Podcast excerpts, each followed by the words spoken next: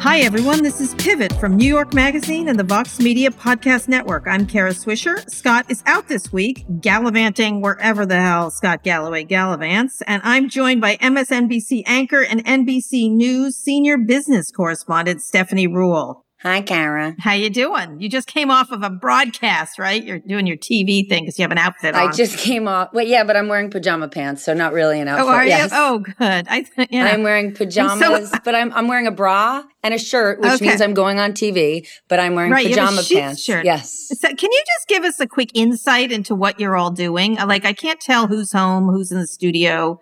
What's what's the situation among the anchors? So I left New York in early March and I came down to the promised land, otherwise known as New Jersey, where both you and I Uh-huh. are actual native Jersey girls. Yes, Uh, that is and right. I'm down here on the shore. Inside my house, The shore. the shore. The shore. Inside my house are my children and my mother. My husband is Uh-huh. back in New York working, but I'm actually next door in an apartment above my garage where my producer has been living for almost six months. Oh, wow. And this is where we do my show every day. wow. So you have, I see you set up sort of like a noise canceling and everything else. And what's in the background? Do they do that at NBC or what do they do? Uh, yes, NBC came and we've got a full studio here. And until two days ago, you would have thought we were 100% in New York. Storms. And then the hurricane Storms. hit and storms. We lost power for two days. Yeah.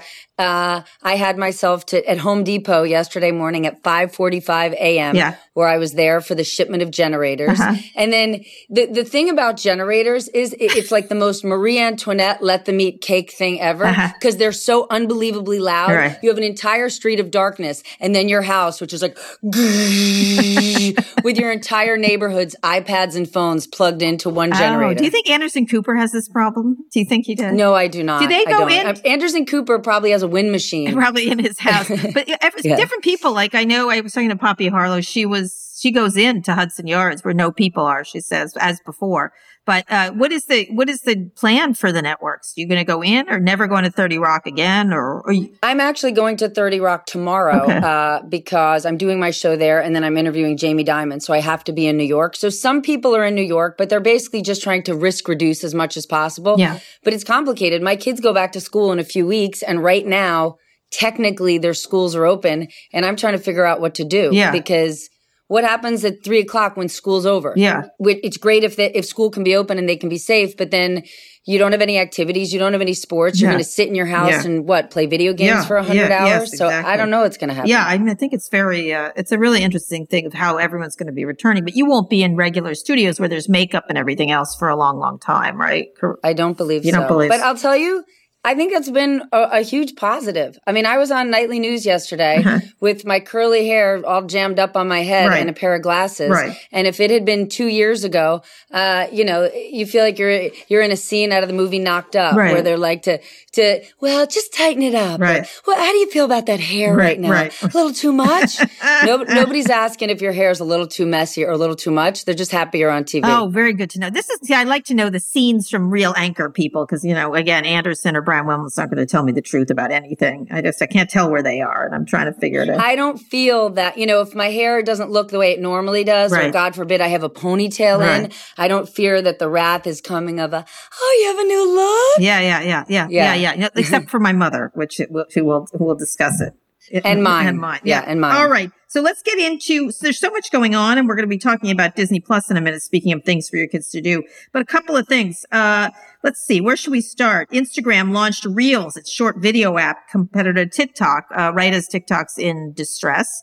Uh, this is a complete lift. Uh, I have seen it and it is the most lifty lift I've ever seen.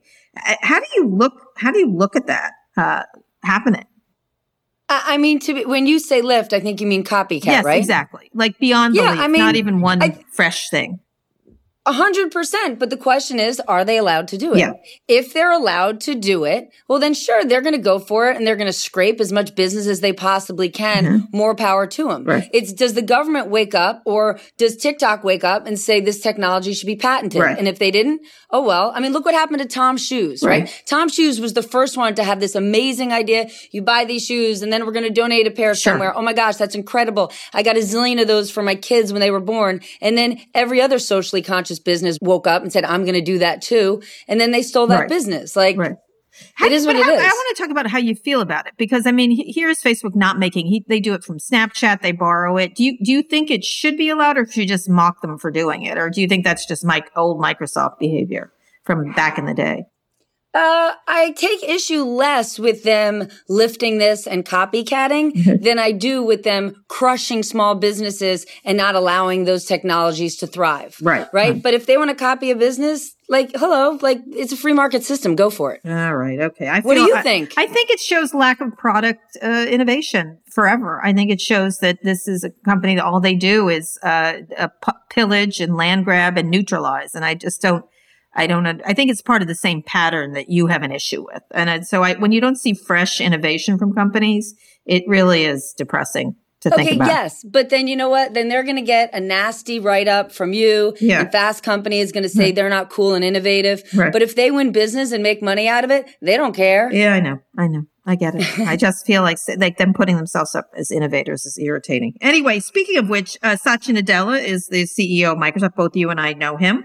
Um, he's wading deeper into the U.S.-China trade wars by doing the deal with TikTok. Wall Street Journal had a pretty good article about this. How he sort of has, like Tim Cook, has sort of had a relationship with China and one with the Trump administration.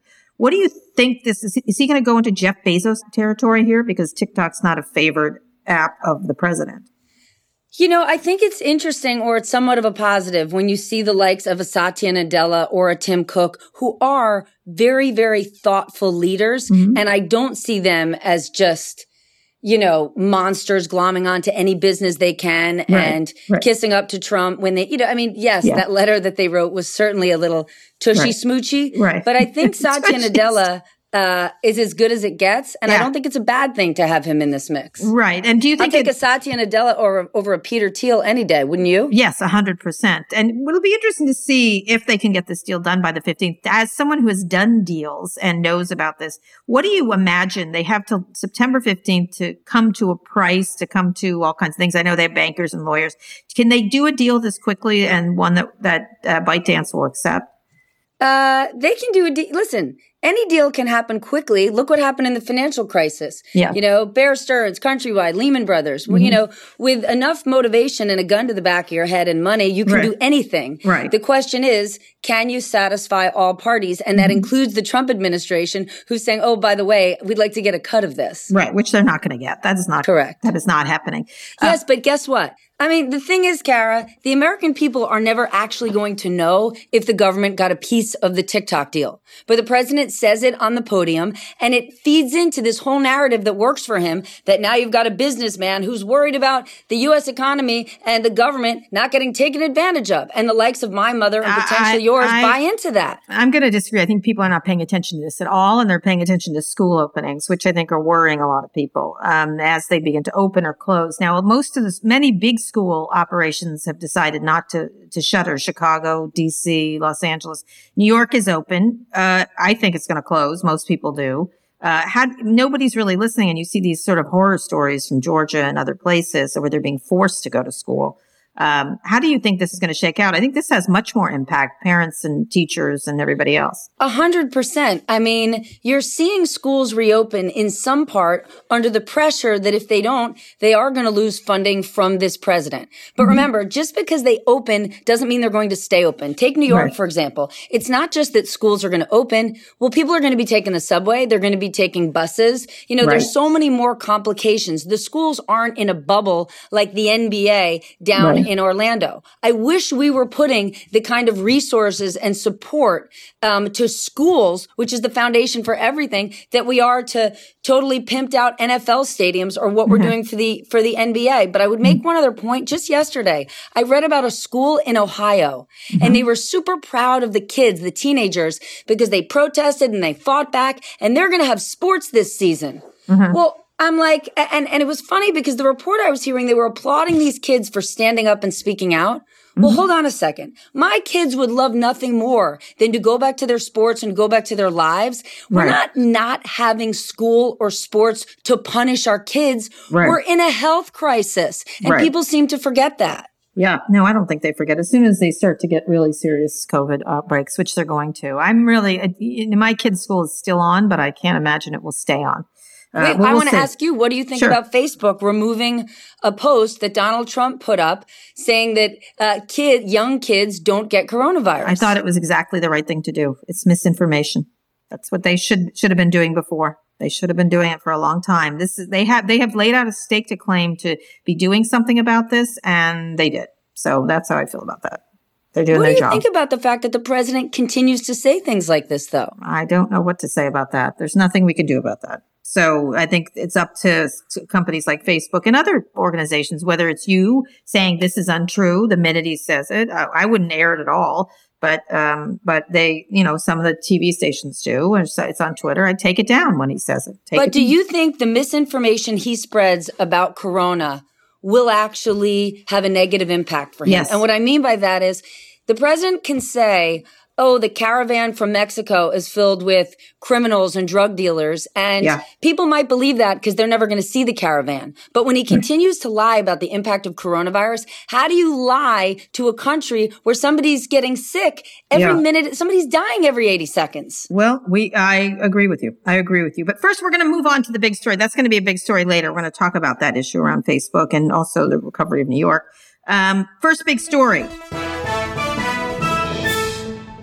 Disney Plus will be launching their live action movie Mulan in September. Speaking of things for your kids to do, be additional $30 on top of the subscription price for the streaming platform. It'll be available in all major markets in the world, bypassing rigid rules that usually require a movie to stay in theaters for 75 days. Bob Chapek, Disney's CEO, called this type of release a one-off and that its upcoming releases are slated to go to theaters, but he added the style of the release will be an interesting experiment for future models of the release. The film rental will not appear on Apple TV or Amazon Video.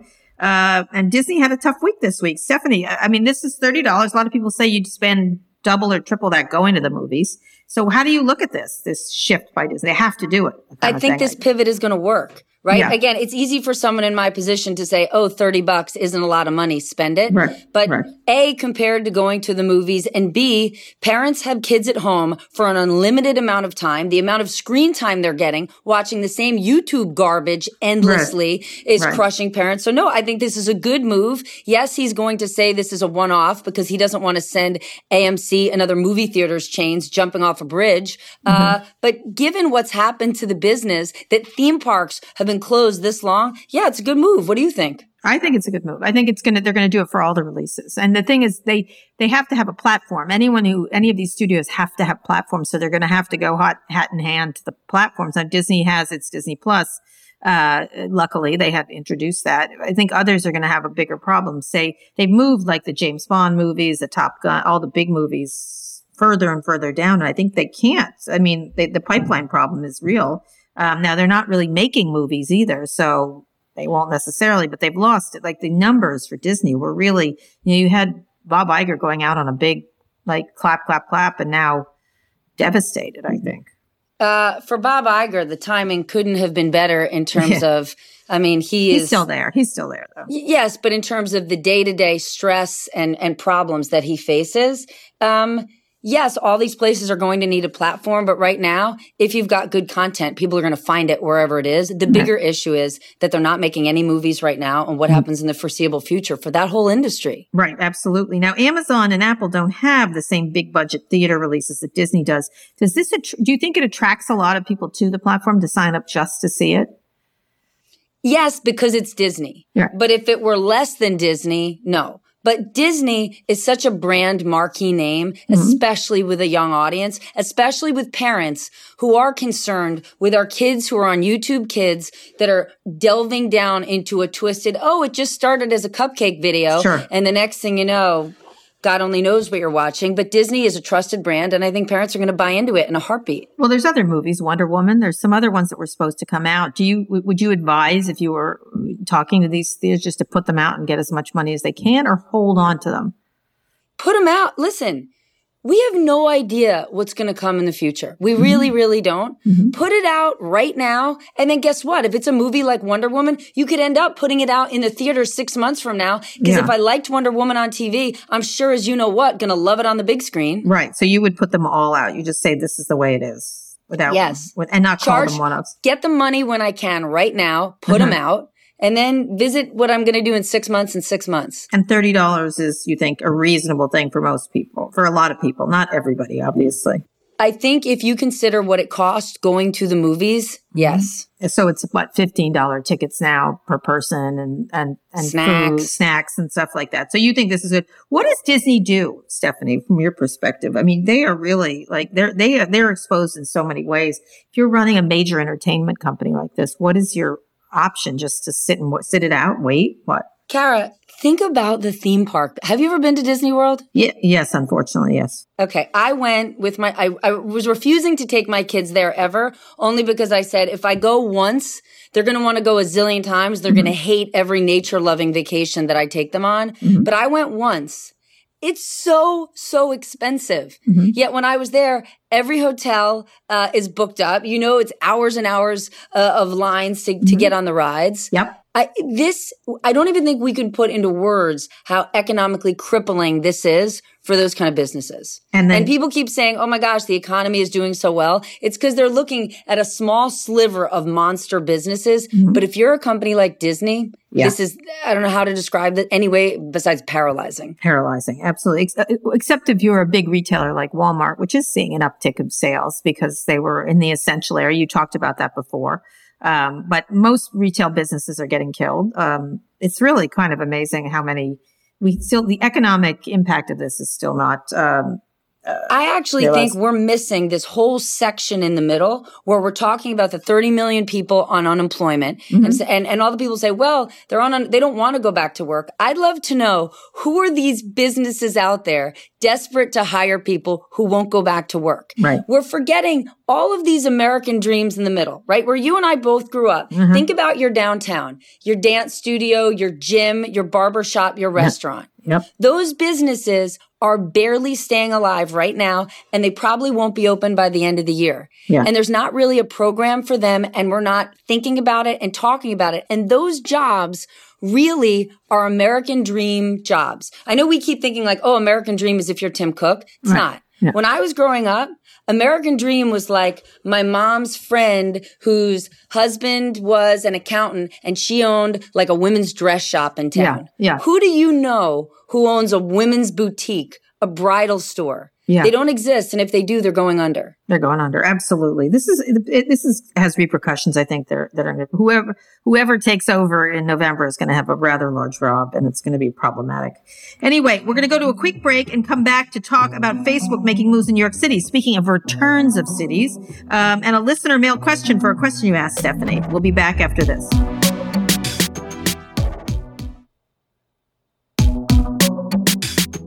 And we are back here with MSNBC anchor and NBC News senior business correspondent Stephanie Ruhle, filling in for Scott and doing an able job of it. Um, this week, Facebook signed a lease for a huge new office in Midtown Manhattan. Let's talk about what this means for the future of the headquarters post COVID-19 and economic recovery in New York. Facebook has told employees they can work from home through the pandemic and possibly permanently. They have said that up to half of their employees will be working from home within 10 years. This is a move Facebook was already moving towards. The new uh, Facebook office, though, in New York could bring up to 8,500 new workers to New York. Google, Apple, and Amazon obviously have enormous headquarters in uh, in Manhattan. So, Stephanie, how does New York come back? I just I'm bringing my kid there to go to NYU if it stays open. Now, I supposedly am going to be checked at the bridges and tunnels, so that's unclear from Bill De Blasio. How does New York return? Because this is an area that was already suffering from storefronts. You know, there was lots of stories about uh, areas mm-hmm. and, and, stuff like that. So what, what happens to New York, which is sort of the world city? Kara, this is going to be devastating. I think this is worse for New York than most other cities. Most other cities, when you think about kind of secondary cities, the Phillies, the Baltimores yeah. of the world, they weren't as dependent on sales tax from retail, from theater, Restaurant. from restaurants. That mm-hmm. wasn't what they were about. That's the heart and soul of New York, right. right? So when you keep hearing, well, restaurants just need to pivot to drive through and takeout. Good luck. That's mm-hmm. never going to happen in New mm-hmm. York where restaurants, their number one overhead cost is their rent, mm-hmm. right? I'm me, I'm not going to go pick up takeout if I'm getting a $15 cocktail in a plastic cup and a right. $32 entree. So cities like New York are, are, to me, are going to be hurt for a really long period of time. Do I think it's permanently devastating? No, New York always comes back. But yeah. for a while, this is going to be brutal. So if Facebook wants to sign a big giant lease and pay mm-hmm. a whole lot of money to our city, Come on over, Mark Zuckerberg. But Kara, I also thought Amazon, um, mm-hmm. when they were originally going to bring their second headquarters to New York, I didn't think that was a bad idea. The bad mm-hmm. idea was that they, in my opinion, did that complete baloney beauty pageant, right. asking all those cities to yep. give them a gazillion dollars worth yep. of free yep. demographic data, which Amazon then took and right. kept all that data. And then they ended up picking the prettiest girl in school anyway, New York City. That was the BS around it. But I thought Amazon should have come. Well, one of the things was the was the gimmies. I think that was a lot around all the cities. All, all they were going to do it anyway. And Scott, you know, was and I were talking about this sort of as a ridiculous circus. But why why keep a track? Why would Facebook do this now, from your perspective, or why would a big company be signing big new leases in New York City? Is it just this is get while the getting's good? It's cheaper prices. It's a good time just to have it. We want to go there anyway. I think traditionally, one of the reasons you would see all sorts of businesses that didn't need to come to New York come yeah. to New York for the sad, pathetic reason of our work ethic. Mm-hmm. People in New York, and it was led originally by uh, the banking industry, mm-hmm. but it's mm-hmm. across the board. It's the only city in the United States where it's completely normal to work 80 hours a week. Right. I remember when I was in college, that was the first time I started dating like a young guy who was an investment banker. And I was 100% sure he must have been married or a drug dealer. Because how the hell would anybody be like, oh, it's a Tuesday and I'm at work at 3 a.m. Oh, yeah. it's a Sunday and I'm going to work at 8 a.m. And I'm like, yeah. what's the deal? But when all of these companies come to New York, they are hiring people who say, oh, I think it's normal to work like an animal. Right. So how do you get back to that in New York? Because I think, you know, it's unusually quiet from people who tell me my mom is there and stuff like that. What, how do you return in that way? And how do you get people back to that pace? And what do you have to do? Look, Bill de Blasio's leaving when? How long is he mayor until? I know. Yeah. the sigh of a New Yorker. Yeah. Yeah. So how do you get that back? I mean, how do you move as I, we you know, it's really, I think it's a great question because I don't know if you get the genie back in the bottle. Right. When this thing first started, I remember even COVID, I mean, I remember yeah. having a conversation with Mike Bloomberg. And Mike mm-hmm. Bloomberg has done a ton as far as research and contact mm-hmm. tracing, but even Mike was like, mm-hmm. People aren't going to leave New York. People aren't going to not send their kids to school. Like we're yeah. New Yorkers. But suddenly here we are. Here I am in New Jersey, right. wishing that I didn't own my house in New York because I'd really like to stay here. Uh-huh. And I think you have all sorts of people who spent their, the last 30 years of their career eating at Michael's or the Four Seasons for lunch. And now they've been home for a while. And with the exception of people who hate their spouses and don't want to be home, mm-hmm. I think they really like their new lifestyle. So you think there, there's been a lot of stories in the Times and things like that, people moving out. Do you think this is, this has happened before? This Exodus, 9-11, there was the banking crisis, people move in and out of this city and then always seem to come back. Well, you really want to live at the Jersey Shore, Stephanie well, so that's the thing. We're like, I don't know if I buy it because right. just in the last couple of years, when I bought my house in New York City, I remember right. just before we bought it, Mm-hmm. Like in the final throes of it, I was like, I can't believe I'm spending this amount of money for a place that doesn't even have a decent bathtub. And I remember looking at real estate prices in Greenwich, Connecticut and right. saying, Oh my God, I could live like the Queen of England in Greenwich, but you could, they were giving away houses mm-hmm. in Greenwich and Westport. People going, how much do I have to spend for landscaping? I don't need this. I, and suddenly when you're trapped at home with COVID, you're right. saying, I do want space. So it, this all depends on how long this lasts. And what about people who can't afford a house in Greenwich, Connecticut? I mean, what, what happens to the people who live? Is it? This is the most important and most devastating thing. Okay. If you were, right, we're all having this, this, this conversation. How do we feel about our kids and what are they going to do after school? what are their after school activities? Give me a break. Kara, if you or I we're a single yeah. mom living in the South Bronx and we lived in a building with no Wi-Fi, with no air conditioning, and there were no camps, schools, basketball courts, or parks to go to. That's a torture. And that's an entire generation we're going to lose. And the mm-hmm. problem is the biggest decision makers right now are people who aren't suffering personally. Mm-hmm. Not, not, not, I don't mean health wise. I mean mm-hmm. lifestyle wise from the consequences of COVID. Right. I think it's crushing. So it's just going to be Facebook and that's it in New York City. no, I think it's a positive that Facebook is coming. We definitely right. need it. Um, right. and I think people are going to come back, but I, I do think things are going to change for a while. And, but the, the, the, tech companies have sort of led the way. We're going to get to a, a, reader question, a listener question in a minute, but, um, the, the tech companies led the way in work from home, stay at home. This is the new way. Do you think it is the new way or? I don't, cause I think there's some level of baloney there. Like, listen, right. it's awesome to work from home, right? I love that I don't have to commute, all that nonsense. But people who say your productivity, or at least for me, is just as high working from home, it's not right? Mm-hmm. We're getting by, but we right. aren't, at least me, we're not right. coming up with great collaborations. We don't have unbelievable new products or right. projects. You're disconnected. Yeah. Yeah. Well, I've always worked from home, Stephanie. So here I am. And I never left the city, just so you know. I'm sitting, I'm sticking to cities. Kara Swisher is not moving to the country. Uh, in any well, you can come to the Jersey Shore anytime. I've been to the Jersey Shore. Maybe I will. We will. We'll drive up when things are clear. Me and me and a bunch of ladies will drive up and visit you. Um, okay. Earlier in the week, Stephanie, you asked listeners to send us what they thought their most anxious moments are at this moment. So here's one from Sean Murphy. You've got, you've got. I can't believe I'm going to be a mailman. You, you, you've got mail. Hey, Swish, Ruhle, Murph Dog from Florida calling here. You were asking about what is the biggest concern. I'm dealing with the economy going forward. I have the pleasure to help folks navigate through the unemployment process through one state, and I am very concerned. It also makes me realize just the income inequality gap is going to further widen. Some of these folks, I, I just don't see how the economy recovers. I don't see how people get back up on their feet. I don't see how jobs are coming back and people are still able to make the same earnings they were previously. Obviously, that's going to then impact the housing market. While the housing market currently is hot, I don't see that continuing. At a certain price point and above, yes, the housing market will always be hot simply because the income inequality gap allows it to be. But uh, that certain number and below, I think that number is going to decrease drastically, and other people simply aren't going to be able to afford housing. And I just wanted to get your thoughts. Thanks, ladies. Bye bye. Um, oh, first of all, bummer.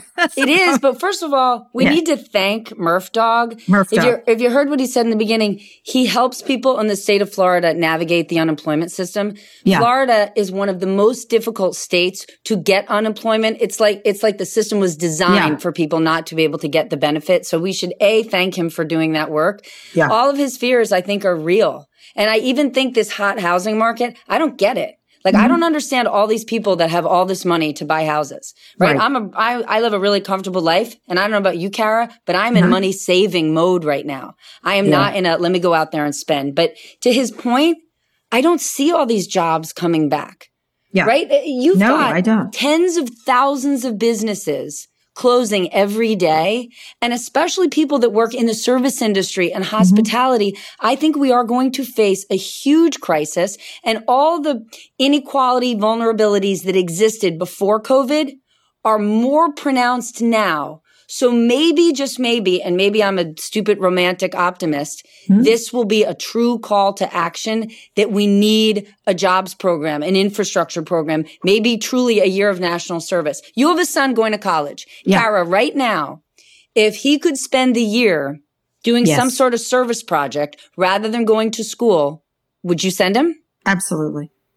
100%. And there's a need. I, I, feel I felt sick paying for college. I was kind of it kind of seemed silly, and then at the same time, um, I was I was watching the other day. I was thinking jobs like what are people going to do when they become truly desperate? And this whole thing around Congress, uh, you know, not deciding on any of this stuff and going back and forth and back and forth is really really untoward. It's like not thinking of the body politic as a whole, which has been so fractured. And I, again, I think the, the partisanship has gotten so bad it's really hard to imagine where you where you have a come together moment uh, where everybody can stop, put their fists down for a second, and start to. But you know, we've come back. Look, we've come back from the Civil War. We've come back from all kinds of fights that go on through the Nixon administration, et cetera, et cetera, McCarthyism.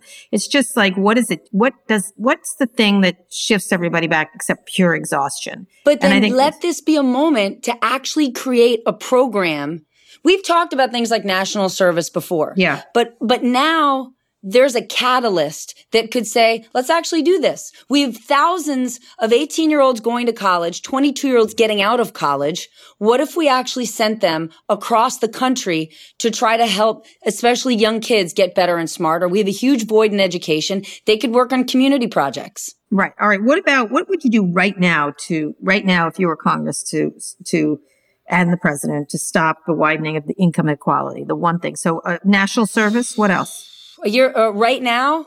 I would to focus all the energy I have as far as COVID testing and Mm. jobs to reopening schools safely. Okay. But put money into the schools, Yes, not put this money sort into of schools. Right? No, no, no. terrifying. No. So the teachers union has said in order to reconfigure schools uh, and do it safely, it would take something like 118 billion dollars. Right. Thus far, the federal government has earmarked 13 billion. So Mm-hmm. we're about 100 billion short. Focus on getting schools open safely.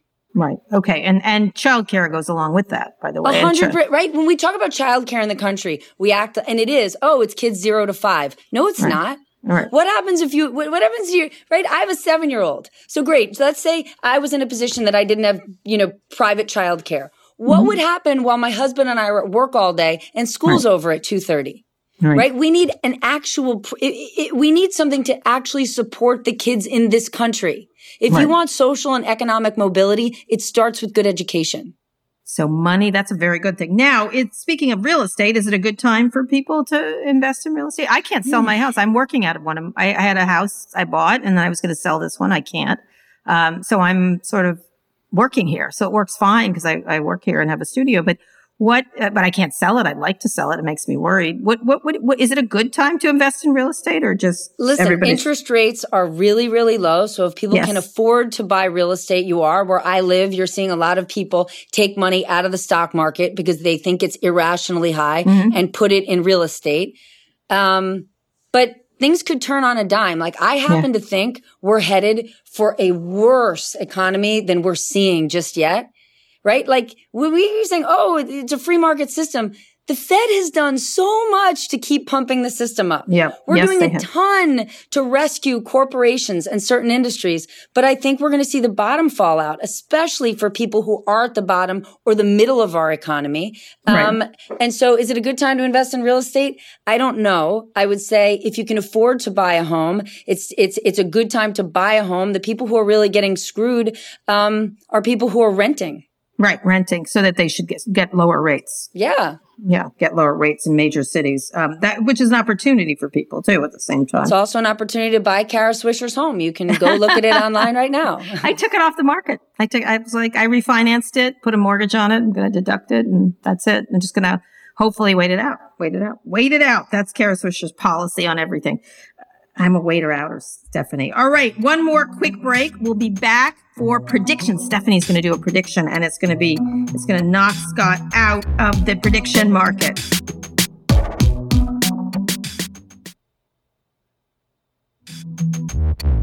Okay, Stephanie, this is usually Scott's thing, but you're in the hot seat. I asked you to do a prediction.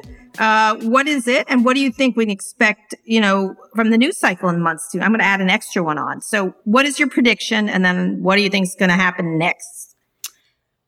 I think that in the next few months, President Trump is going to reveal himself.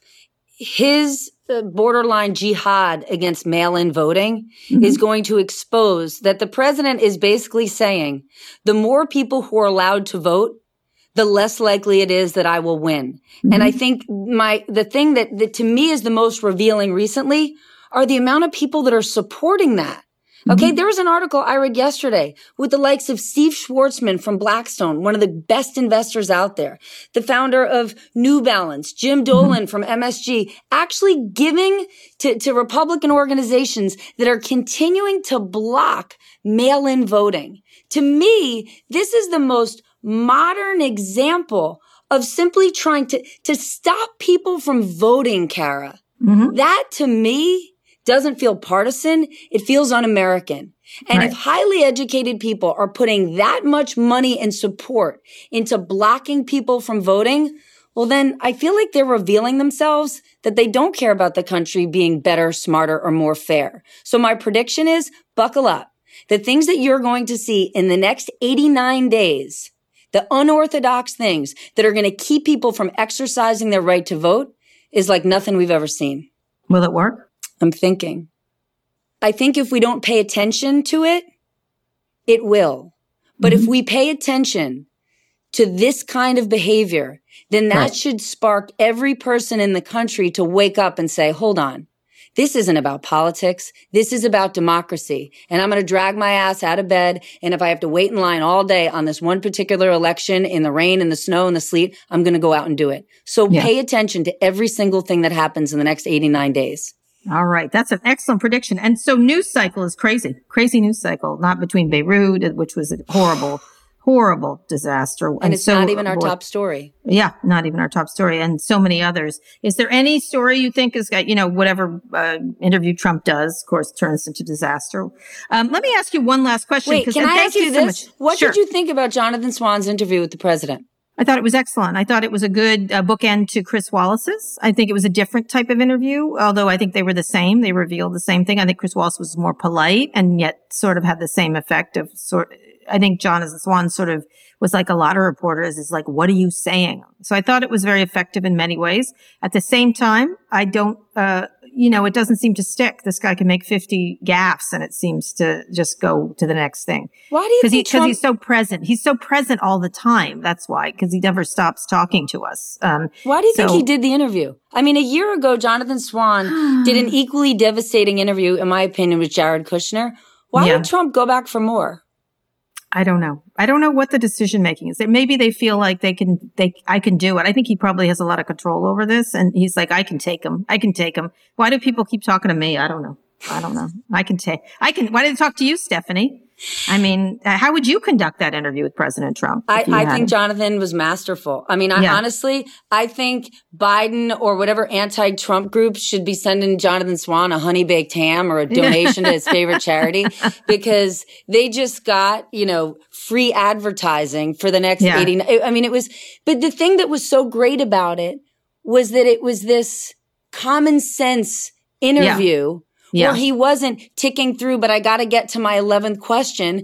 Every right. time the president would say something that didn't make sense, Jonathan was finally that person that we all are in front of our TV going, I'm sorry, what? Right. And yeah, I just I thought it was awesome. Yeah, I thought it. I thought, but I thought Chris Wallace's work too by the yes. silence, and he actually every now and then had a few digs, like counted backwards and things like that. I think what's really it, it was like as if it was a, a, a White House press conference with one person he couldn't avoid. You know, he calls on the next person when, uh, uh, Yamiche Alcindor or someone else really gets him.